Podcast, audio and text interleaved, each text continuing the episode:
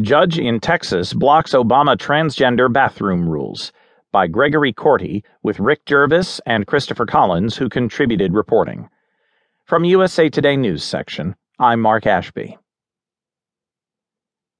A federal judge in Texas has sided with school districts opposing the Obama administration's directive on transgender bathrooms, temporarily blocking the directive just before the first day of school in Texas Monday. The ruling prevents the U.S. Department of Education from implementing guidance that required school districts to allow transgender students to choose which restroom and locker facilities to use. U.S. District Judge Reed O'Connor's 38 page order said federal agencies exceeded their authority under the 1972 law banning sex discrimination in schools. The injunction applies nationwide and follows a number of other recent court rulings against transgender students and employees. The Texas ruling, issued late Sunday, turned on the congressional intent behind Title IX of the Education Amendments of 1972, which requires that facilities provided for students of one sex shall be comparable to such facilities provided for students of the other sex.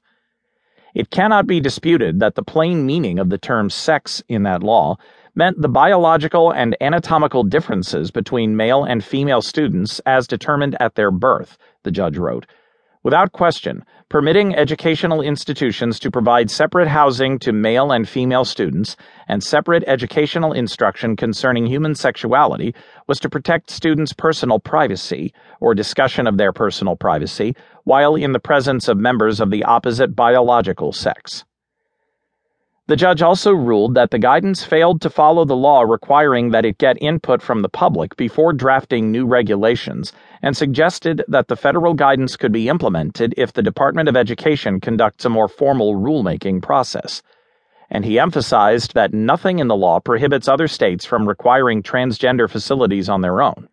Those states who do not want to be covered by this injunction can easily avoid doing so by state law, he said.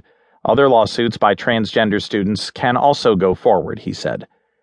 This case presents the difficult issue of balancing the protection of students' rights and that of personal privacy when using school bathrooms, locker rooms, showers, and other intimate facilities, while ensuring that no student is unnecessarily marginalized while attending school, wrote O'Connor, who was nominated by President George W. Bush in 2007 and sits in Fort Worth, Texas. The sensitivity to this matter is heightened because defendants' actions apply to the youngest child attending school and continues for every year throughout each child's educational career. The decision is at least the third legal setback for transgender rights in federal court this month.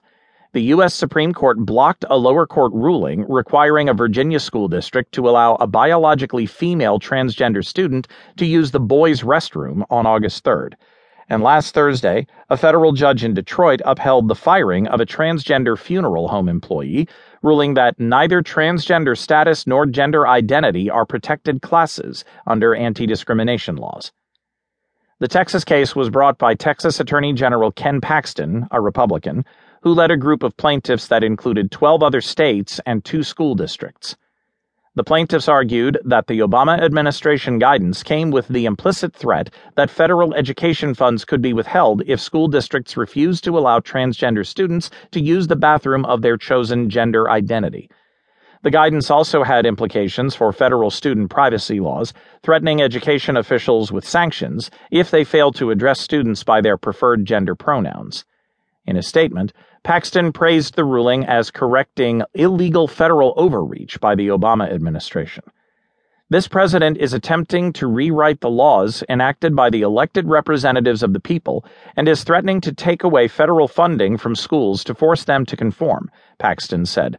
That cannot be allowed to continue, which is why we took action to protect states and school districts who are charged under state law to establish a safe and disciplined environment conducive to student learning.